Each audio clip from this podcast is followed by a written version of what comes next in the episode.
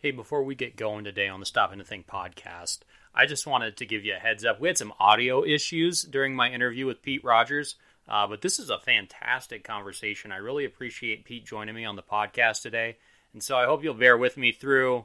I tried to fix most of the issues, but to the extent that I couldn't, uh, I think it's worth worth working your way through it. So thanks for listening, and uh, hope you enjoy the podcast.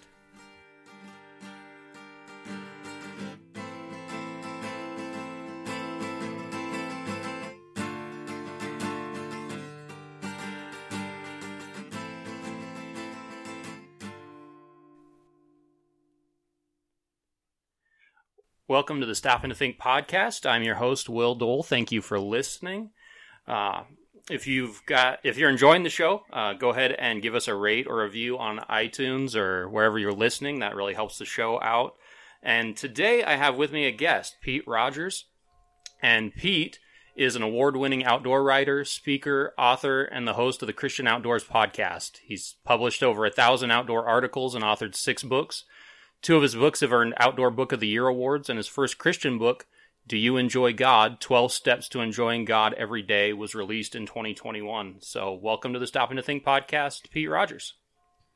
Thank you so much for having me, Will. I really appreciate you t- uh, inviting me to be on your show. Really do.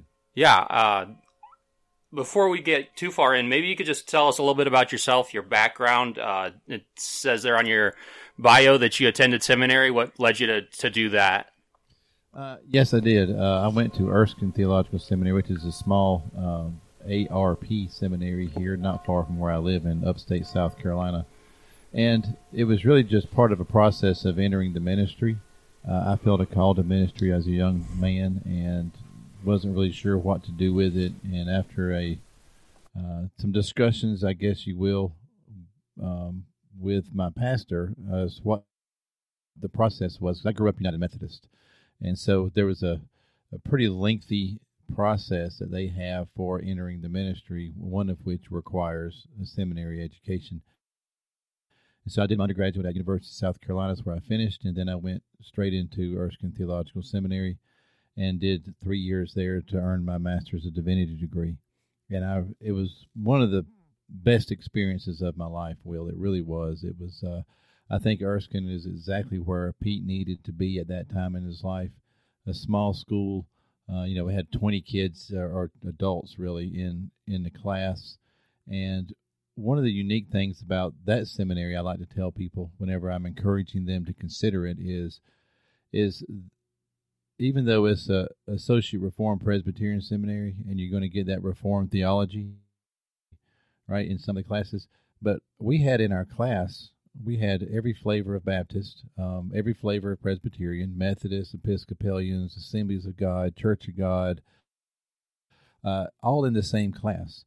And I found that exhilarating in the fact that it really required you to really know where you were and why you were there theologically, um, because you're being challenged daily from these other other men who are seeking God at the same time and and trying to discern what does the scripture say and, and what has the church historically said. And and then you get this pushback at times from people who who see scripture differently than than you do.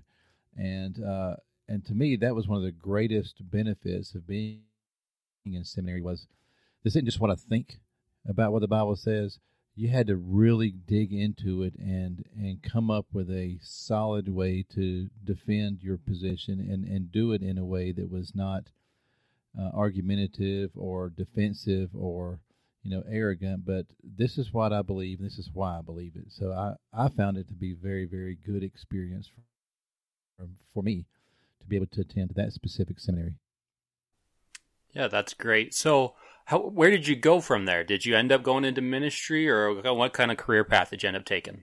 I actually did. Uh, I served 12 years in different churches in the Methodist Church here in South Carolina, and um, for those who were who listening may not understand how the Methodist Church works, is is you are assigned churches rather than going and find your own. So, the bishop and the cabinet, uh, which is made up of districts, is geographical areas.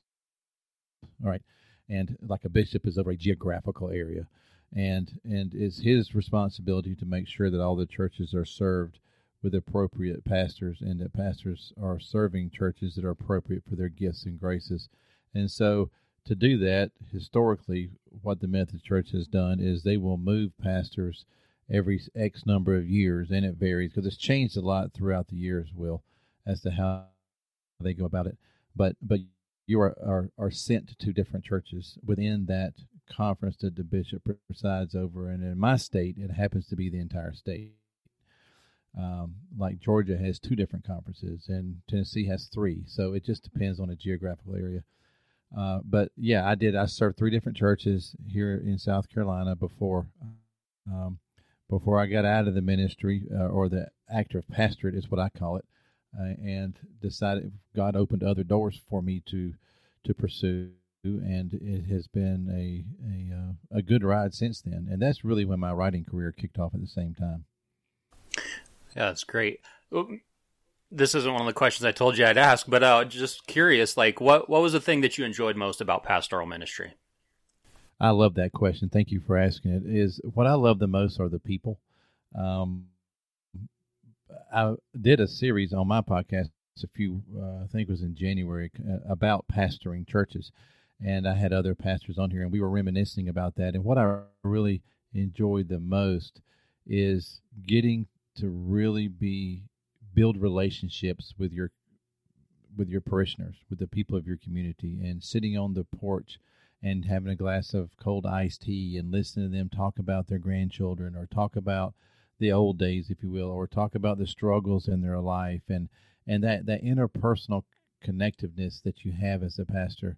I think when a pastor is is really um, building those relationships with his congregation, then you become a much more effective pastor. You're no longer just a preacher on Sunday morning. Now, now you are their pastor, and you and you're able to share with them through all of life's journeys, whether they're you know um, going through a very difficult time from losing a job or a spouse, or whether things are going great, you know, and their crops came in and everything was great, and because I I pastor mostly rural areas and farming communities. Uh, that's what I really enjoyed the most was those interpersonal relationships that you build with the people of your church and your community. That's really helpful. I you said you most, mostly pastored in rural areas. What do you feel was unique about that experience of, of ministering in a rural area? What I f- liked about it was that there were here in South Carolina that is that yeah, there were multiple generations usually in very close proximity with one another. So it was the the classic family farm. Now these were big farms. Okay, it wasn't your 40 acres and a mule farm. These farms farmers uh, you know farmed hundreds if not thousands of acres, and so there were. Um, I remember for one family, uh, it was it's it's funny because the grandfather's name was Johnny Pitts and his son was Johnny Pitts and his son was Johnny Pitts, and whenever whenever somebody would talk to you about Johnny Pitts, you had no idea which one they were referring to. Absolutely no clue which one. So you'd have to listen to most of the stories. Oh, you're talking about old Johnny Pitts, not young Johnny Pitts or middle Johnny Pitts. Um, but you know, in that situation, there's three generations on the same farm and and doing these these different things, and I just love that uh, where where you had this this strong family connectiveness among the people and and and how they were just uh, just solid family groups. And that to me, that's one of the things I think because now I live in suburbia, right? And that's one of the things I find missing in suburbia is that is people are geographically distanced from their extended family, hmm.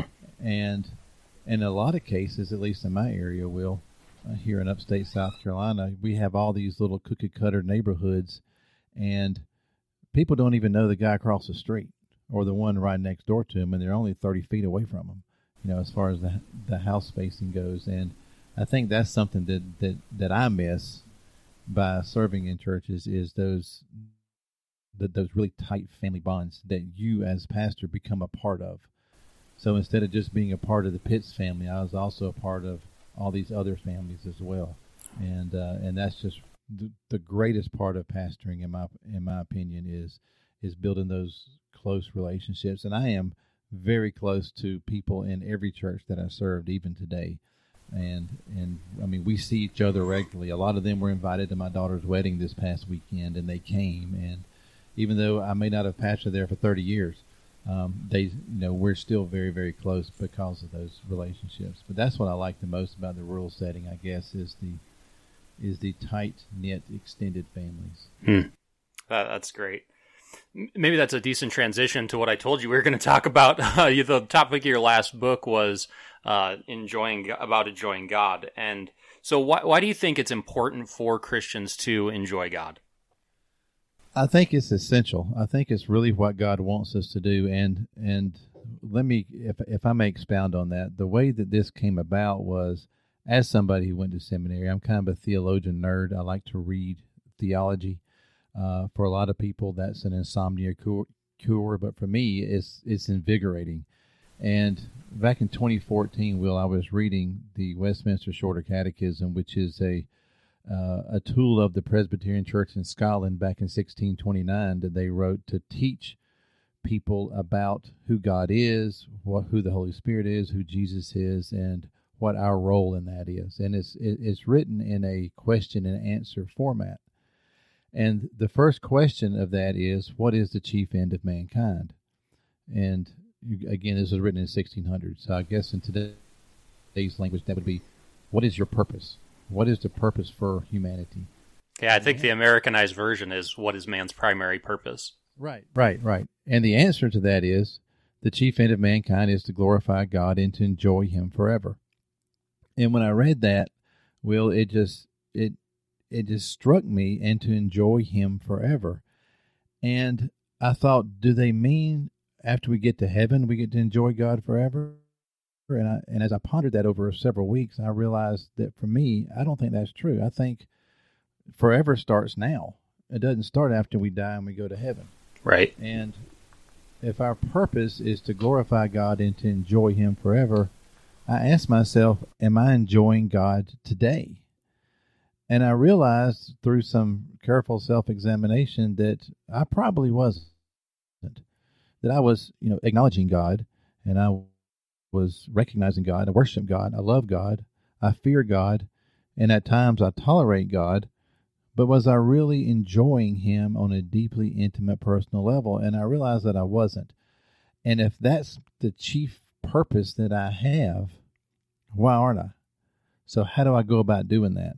And it started me on this journey of intentionally trying to enjoy God every single day to the point where when I wake up in the morning and, and after coffee, of course, because that's what helps me wake up, then I ask myself, how am I going to enjoy God today? With with I look at my calendar, this is what I have to do. How can I enjoy God through all these processes? And it has become the forethought of my mind hmm. every day of Pete, you need to enjoy God today. And I started telling my children, uh, I have five children, three were living at home at the time. Um, and I started telling them when I'd send them off to school, I always, uh, I used to always say, make a difference today. But then I added to it, make a difference today and enjoy God today. And they got, you know, how kids, they roll their eyes at you, yeah, whatever, dad. And they go, but it started after a while, it started sticking with them. And I'd ask them at the dinner table, how did you enjoy God today? Mm. And we would share that. And it became such a driving force in my life that I saw that I was becoming a better man, a better husband, a better father, a better follower of Christ by just trying to enjoy God, not just acknowledge Him, not just recognize His His beauty in creation, but to intimately enjoy Him today. And and so in that will is where my podcast came from and also where the book came from is if I'm trying to enjoy God today, how can I help other people enjoy God today? How can I help other people see how this has blessed me and maybe it can bless you as well. And again, if that's our purpose for being here, if God created us to glorify Him and to enjoy Him, then why aren't we enjoying Him? Oh, that's fantastic. How what what's a practical way that I mean? So you're asking that question. You're you're asking when you get up in the morning, like, how can I enjoy God today? And you said you're kind of passing that along to your kids by asking them that same question. Well, what what are practical ways that you try to go about enjoying God? Um, the way I do it, and again, it's a it's a day by day, moment by moment event. Is when I uh, interact with other people, I try to keep in my mind that I am an image bearer of the Creator, and so are they. And I I look at people more intently now instead of just well, there's a sea of of, of humanity at the grocery store or at the gas station. I look across and I did that this morning. I was getting fuel in my truck, and I looked across and saw uh, another person getting fuel, and I made eye contact with him and waved. Right, and a lot of people get uncomfortable with eye contact for some reason. I've never understood that. I guess I'm a Southern man, and and we're hospitable people down here, right? Um, and I thought, well, that person, and I said to myself, there's someone created in God's image, and that's a practical thing that I do is I look at people and I don't care how different they are. I don't care, you know, what gender, what, you know, or anything, ethnicity. It, it doesn't matter. They're created in God's image. And God loves them with the same passion that He loves me. And if He can love them that way, why can't I love them that way? Right. And, and, and so that's one practical thing that I do is I try to make sure that I'm intentional with every person I come in contact with if I'm if I'm getting lunch out at a at a local diner or a, one of these little restaurants around here, then I make sure that I I don't just ignore the server. I speak to them. I try to have a brief conversation with them. Let them know that they are valuable and they are important. And we can do that in so many simple ways. A smile, like yesterday. Um, no, that was Memorial Day. I guess it was Friday. I took my two sons out uh, to go for lunch and the little waitress comes up and I said, So, how's your day been so far? And she just went from autopilot of just writing down, you know, what do you want to drink, to she stopped and looked at us and started talking to us. And I said, Well, that's just being intentional. And I think that that's the key to it right there, Will, is just being intentional in everything that you do and every person that, that you come in contact with to recognize that they that God loves them and that they may be having the worst day in the world and we're not going to know it.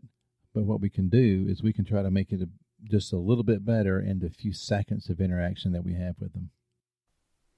Yeah, that's really helpful. I mean, sometimes we can think about these things and it sounds so abstract and far away, but I mean, it's what you're talking about It's just practical, intentionally living like we believe what the Bible says that people are made in the image of God and uh, that they matter to Him and they should matter to us too. Absolutely. Absolutely. So your your podcast is the Christian Outdoors podcast, and uh, your your bio says there you've you've written over a thousand articles and had over four thousand pictures published in outdoor publications. Uh, what role does the outdoors play in your life, and how does that interact with your faith and your enjoyment of God? Well, the outdoors interacts in my life in a lot of ways. One is my my real job is I work for the United States Department of Agriculture, and so I am out out in the woods 300 days a year for my real job.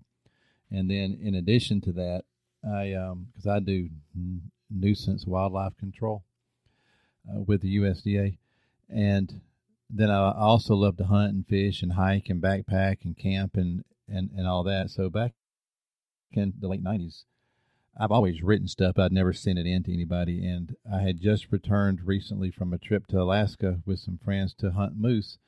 And I got back and I wrote a little story about it and sent it to the guys I was with. And one of them encouraged me to, he said, Pete, man, you got a really good gift for writing. I said, well, thank you, but yeah, whatever. And I thought he was just being nice. So I started thinking about it and said, well, I wonder if I could get get published in a magazine. So long story short, I started sending some stuff off. This was before email too, where we had to put stuff in an envelope and a stamp, mail it, wait six the, weeks for a response. The good old days. Oh, it was yeah, yeah, yeah. At least they responded most of the time, and I had a big file of rejection letters. Um, thank you, but no thank you. But long story, even longer. Uh, I I stuck with it, and I continued to do it, and I got one story published, and then I got another one, and another one, and and, you know, here 22, 23 years later, you know, I my best years I have done 130, 140 stories in one year was probably my best. Uh, I average somewhere around 70 to, to 100 now for all these different outlets because I'm a freelance writer. I'm not, I'm not, on staff with anybody, and I wrote I write mostly about hunting and fishing stuff because that's who buys the material that, that I write. And when I do seminars on outdoor careers, one of the things I tell them is I write what people will buy so I can afford to write what I enjoy. So these publications that I write for buy this specific style of writing, um, what's known as hook and bullet, uh, you know, how to catch stuff and how to hunt stuff. And, and so I sell stuff to them so I can write the books that I've written, which is a type of writing that magazines don't publish anymore. So of the five outdoor books I've written, you know, those have done very well, and it's the more of a style of writing that I enjoy. Um, but yeah, so that the, the, outdoor writing is something that I really enjoy because I get to talk about all my experiences. I get to, I, I'm blessed that I get to go and do a lot of the things I've always dreamed of doing by uh, by being able to write about it, and uh, yeah, it's just been a good ride. It, it really has. Um, the industry has changed a lot in the 22 years that that I'm doing it to the point, uh, just so a listener will understand this. Um, in 2000, I sold a story to a national magazine and was paid 15 times more than what you can sell that magazine story for today. Wow. Isn't that crazy? That's insane. It really is. It really is. It's to, to, to the point that the only full time outdoor writers, freelance outdoor writers you see are in their 70s because they just don't want to do anything else. Mm-hmm. Um, the, the, the industry pays so poorly anymore that you just can't afford to do it full time if you have to support yourself and a family. Yeah. You just can't. I mean, they used to pay three thousand dollars for a store; they pay one hundred and fifty now and and it's just uh, yeah, it's crazy. And whether it's a digital magazine, whether it's a, a print publication, it really doesn't matter. Uh, it's just it's just odd that as inflation has gone up, the prices have gone down. Drastically. Mm-hmm. How, how much do you think of that is just the advent of the internet and the the fact that we expect so much to come for free? I think the free is the big part with with social media and blogging. Um, because people write blogs about everything and anything, and you can just easily go get whatever information you want from the internet. It may not be accurate information; it's probably not good information, but it's information, and that's one of the things that's really hard for publishers and for the general public to get a hold of. They think that any information is good information, but it's not. Right. Um, even in the you know in the hunting and fishing world in which I write mostly about, uh, is I have read stories on things that are 180 degrees from what any biologist or any person that's done it would recommend that you do. Uh, well, this person just thinks this is right, and they go and write about it, and people read it and they take it for the gospel. When research and and uh, interviewing quality people and getting the the facts and putting that together takes a lot more work and writing good cohesive prose is a lot higher skill than just putting your thoughts down on paper. And I think it's just watered down the the whole um, the whole industry. Magazines, I'll talk really quickly about print magazines. They thrive off of advertising. They mm-hmm. they just the, the advertising dollars what pays for the printing and the circulation, and advertisers no longer see the value in print publications because they can put stuff on Facebook and Instagram for free at, or very, very low cost and put it in front of, you know, let's say Will has 40,000 followers on Facebook and Will post something about uh, this widget that does the greatest thing in the world. Well, 40,000 people saw that and it didn't cost them anything except whatever they gave Will. They gave Will a free widget. Right? It cost them nothing. If you put that in a magazine, it's going to cost them, you know, seven or eight thousand dollars for a full page ad to run in a national magazine. Right. Well, I can give Will I can give Will a free widget for 15 bucks and it gets to 40,000 people. I think where the, the and all the marketing majors out there can correct me on this is they're doing mass exposure instead of quality exposure. Because of, of, those 40,000 people, how many of them are actually going to use the widget? Mm-hmm. None. You know? Um, whereas if you pick up a magazine, you intentionally bought that magazine because there's something in it that interests you, and you intentionally read through it, and that article or that advertisement stays there. As as one well-known writer said, the, the beauty of a magazine is people keep them. mm-hmm. If it's read online, it's gone as soon as you change the page. You don't remember most of it; it's never there. But you go to any well, doctors' offices don't have them anymore, but you know, you go to any place just about public setting, there's old magazines laying around everywhere. You know, I have some in, in one of my cabins I was cleaning out actually, and it was from 2012. Yep. Uh, and it's still sitting there, and the ad is still there. Right? Yeah, that would be much to my wife's chagrin. All the all magazines I have laying around. Absolutely, I deal with that just as just as much as you do. Um, but yeah, the, the, the industry has just changed a lot, and so the majority of who I write for now are actually what's called digital magazines. It looks just like a paper magazine, but it's but you read it on your phone or on your laptop or your desktop. Yeah, maybe you don't get to save it. yeah, exactly. What what is how would you describe the difference? You you noted the difference between the kind of writing that you do because it sells and the kind of writing that you do because you enjoy it. What would be the difference between those two? Well, the kind of stuff that sells nowadays in outdoor publication is the how to, where to. Like like uh, let's say I'm writing about catching catfish in Santee Cooper Lakes. I'm going to tell you where to go. I'm going to tell you how to do it. There's there's very little um, excitement in the story. There's there, there's no adventure. There's there's no um, captivating storyline. It's just regurgitating. You want to go here on this GPS coordinate. You want to put a hot dog on a hook, throw it out when the wind's blowing out of the east, and wait. And when you get a bite, you bring it in. It's very um, academic and not exciting writing. I like the kind of writing I enjoy writing is the stuff I read back in the 70s and 80s growing up. Is when you read a, one of my stories from, from one of my outdoor books, I want you to feel the breeze on the face as I'm sitting on the side of the mountain and I'm telling you what I'm looking at. I want you to smell the fragrance that I'm smelling. I want I want you to, to in your mind to be transported to that spot and feel the same things that I'm feeling and experience what I am. And that kind of writing doesn't sell in magazines anymore.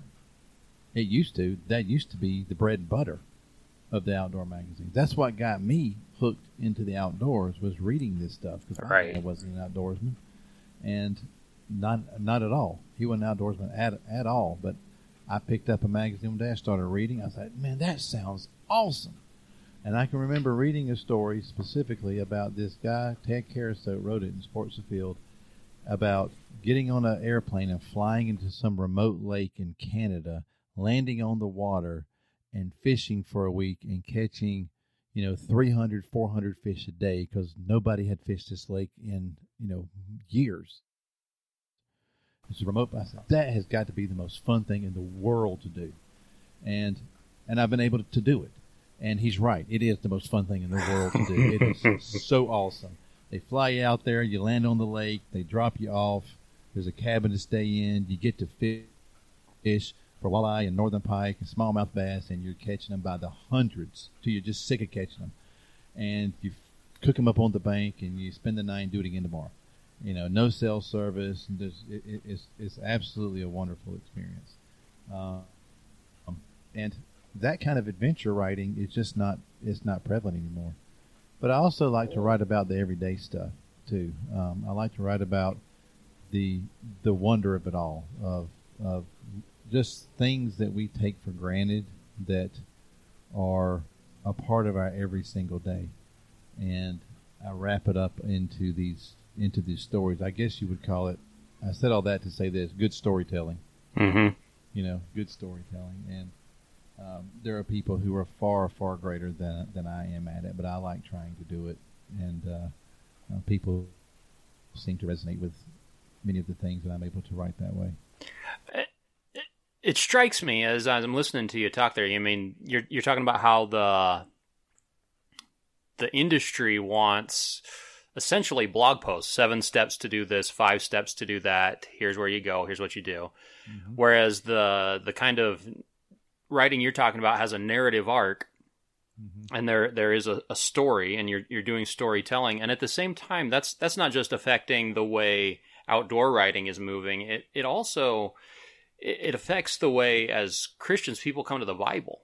Like Absolutely. you know we're we're looking for the bible to give us six steps to do this and eight steps to do that and so much of scripture isn't that you know there's wisdom literature it's narrative it's poetry and there's just uh, an invitation to come and reflect and think about what is the arc of this story where is it moving and we just live in a society that wants everything in a microwave We do, and that, and you'll notice the subtitle of my of my book. Do you enjoy God? Twelve steps to enjoying God every day. That was intentional to put it in there, to put it on the title, so people would say, "Boom, boom, boom." that This is how people have been trained to think, yeah right? But if you pick it up and read it, okay, it's not written in a step by step manner. These are things that you can do to help you enjoy God, but it's not a step one, step two, step three. It's just Hmm. 12 chapters about different ways in which we enjoy God. But that's on the title as marketing yeah because that's what people want. I want 12, all right, 12 steps. It's only 100 and, I don't know how many pages I got copy here. What, like 110 pages? It's not very much. And that's something else in modern writing outside of a novel. If it's 30,000 words or more, people won't pick it up yeah which is 115 pages. My book's 115 pages. So when it comes to those type books, you got to keep it under 125, 130 pages for people to read it. yeah Because they want it right now, right now, fast, fast, fast, fast. And and my my book has on Amazon is is listed as one of the the top book. Uh, is trying to think of how they say it. Will uh, under two hours okay one of the top Christian books that you can read in under two hours. And the audio book that, that I record is like two hours and fourteen minutes. And you know, and and so that all that is intentional. And it's hard to do when there's so much to say mm-hmm.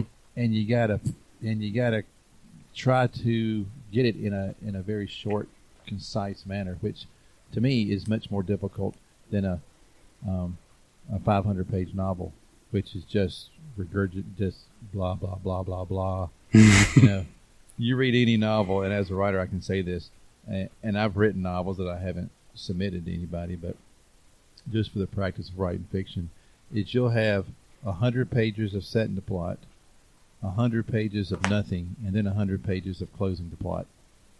Hmm.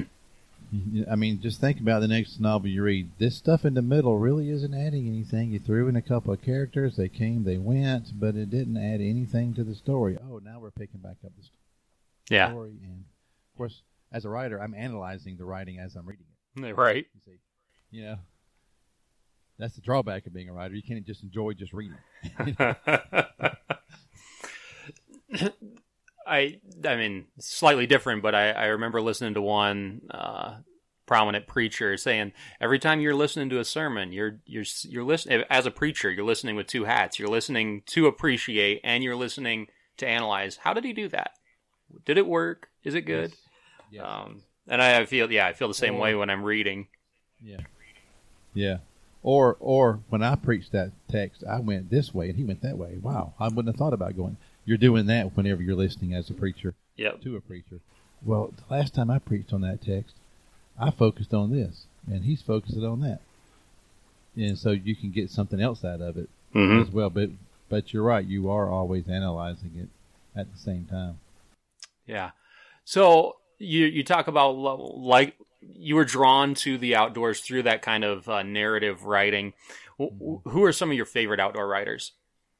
Gene Hill is my favorite. He's deceased now, um, but he is uh, uh, just a phenomenal descriptive writer. And he he writes the style that I was trying to explain that I try to write. Um, and Gene Gene Hill got famous. He was the uh, back page. If you remember back in the old magazines, there was always a back page where it was just a one page essay, if you will. And he did that for Field and Stream and Guns and Ammo for thirty something years. Hmm. Uh, unfortunately, he died in his fifties, so you know he died way too young. But he is one of my favorites. So is Robert Ruark. And if anybody's listening, I would recommend from Gene Hill um, called Hill Country. that's my favorite of the all of his books that, that I've read many times. And Robert Ruark is the old man and the boy, probably the best piece of outdoor uh, writing ever composed. The Old Man and the Boy by Robert Ruark. It's spelled funny. It's R U A R K, like Ruark, but it's pronounced Rourke. Um, and he wrote he wrote that in the fifties. The, the old man is his grandfather, and the boy is him. And he's telling these stories of how his grandfather taught him all these things about becoming a man, being an out, being a hunter, being safe, and about the outdoors. It's, it is a fabulous book. I'm actually rereading it again right now. I don't know how many times I've read it, but I'm it's, on my bedside table right now. I'm reading it again. It is so good. Those are two of my favorites right there. That's great. Maybe could you recommend one? You said you're a theology nerd. What would be your favorite uh, book of theology, or one that you'd recommend to the audience? Oh wow! I just had 15 titles running through my head when you said that. You're gonna have to give me a second to think because there's a lot. It, it depends. Do you like theology or do you like uh, uh, reading about you know life application scripture stuff? Um, this book, Do You Enjoy God's pretty good. well, I was going to give you a moment to plug that later on, all right. but all, right. all right, we'll come back to that one. We'll come back to that one. Um, I think when it comes to if you like theology it's uh, God, how do you pronounce his name? Um, oh gosh, it just left me. Starts with an S. Sturgeon. Hmm. I really like reading Sturgeon and C.S. Lewis are, two, are, are probably my two favorite. Uh, Spurgeon, is it Spurgeon? Charles Spurgeon, yeah, Charles Spurgeon yep. and C.S. Lewis are my two favorites. Um, and a lot of people don't put C.S. Lewis in as a theologian, but I do because his mere Christianity is a, it is a fascinating, fascinatingly simply written book about what it means to follow Jesus. Mm-hmm. It is, you know, I don't know. I'm sure I'm sure you've read it, but if yep. a listener hasn't hasn't read Mere Christianity, I would highly recommend that one. And it's not very long either. It's only like 150 pages. You know, it's, it's but it's it's one that for Pete will when I'm reading it, I have to read three or four sentences, then read him again because hmm. he he's so deep but yet so simple. He's very very gifted writer. Yeah, he's one that I come like I find I find the ideas are sitting latent in my mind, even though I've only read them once or twice.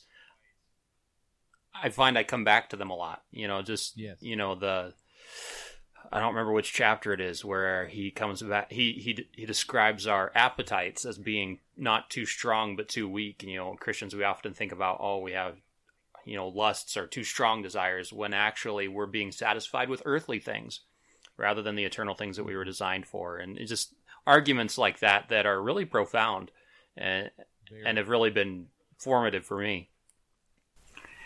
Agreed. Agreed. Very profound and yet simply put and. uh I think that was his greatest gift. It was that he could communicate very complex thoughts to in, in a very simple way. And uh, and I, you know, we're not supposed to covet things, but that's something I you know, being able to, to to do that and to communicate that uh, so that anybody can understand it. Yeah. Have you read much of his fiction? I have. Uh, I have. Yes. Yeah. Um, the Great Divorce was a, is a really good one, but but his Narnia stuff, of course, I read those to my kids when my kids were growing up. The Narnia movies were were coming out, but uh, so we we watched them, but we also read them. But very profound. Mm-hmm. Yeah, I, I, Great Divorce is probably the book I've read more than any other book not named the Bible, and Till We Have Faces, I think, is probably the one of the best novels I've ever read. But I don't think I've read that one. It's his retelling of the myth of Cupid and Psyche. It's ah it's it's one you've got to chew on, but it's good. So I will definitely look that one up. Anyway, well, thank you so much for your time, Pete. Is there like what would be a place for folks to find out more about you? Tell us a little bit about your book. Uh, how can people follow on your work? Well, I appreciate you giving me the opportunity to do that. Yeah, I have a website called ChristianOutdoors.org, and my my podcast is Christian Outdoors. It's available on, on all podcast platforms uh, doing really well, over 200,000 subscribers now, and growing. Um, my book is "Do You Enjoy God? 12 Steps to Enjoying God Every Day." It's available on Amazon, in an audiobook, in a Kindle version, and paperback. I have paperback books that you can buy directly from me from my website. If you want me to sign it for you, I can do that. You just, whenever you order it, just put it in the notes that you want this made out to, you know, to Will, and and I can do that, and, and I'll be glad to mail it to you. Um, all all of my outdoor books are there as well, and uh, they're all available on my website. Again, that's ChristianOutdoors.org. And on Facebook and Instagram, it's all under Pete Rogers or Christian Outdoors. It's under both. I I keep both of them going all the time. So, yeah. Well, thank you, Pete, for joining us on the Stopping to Think podcast today. This has been Stopping to Think. I'm your host, Will Dole. Thank you for listening.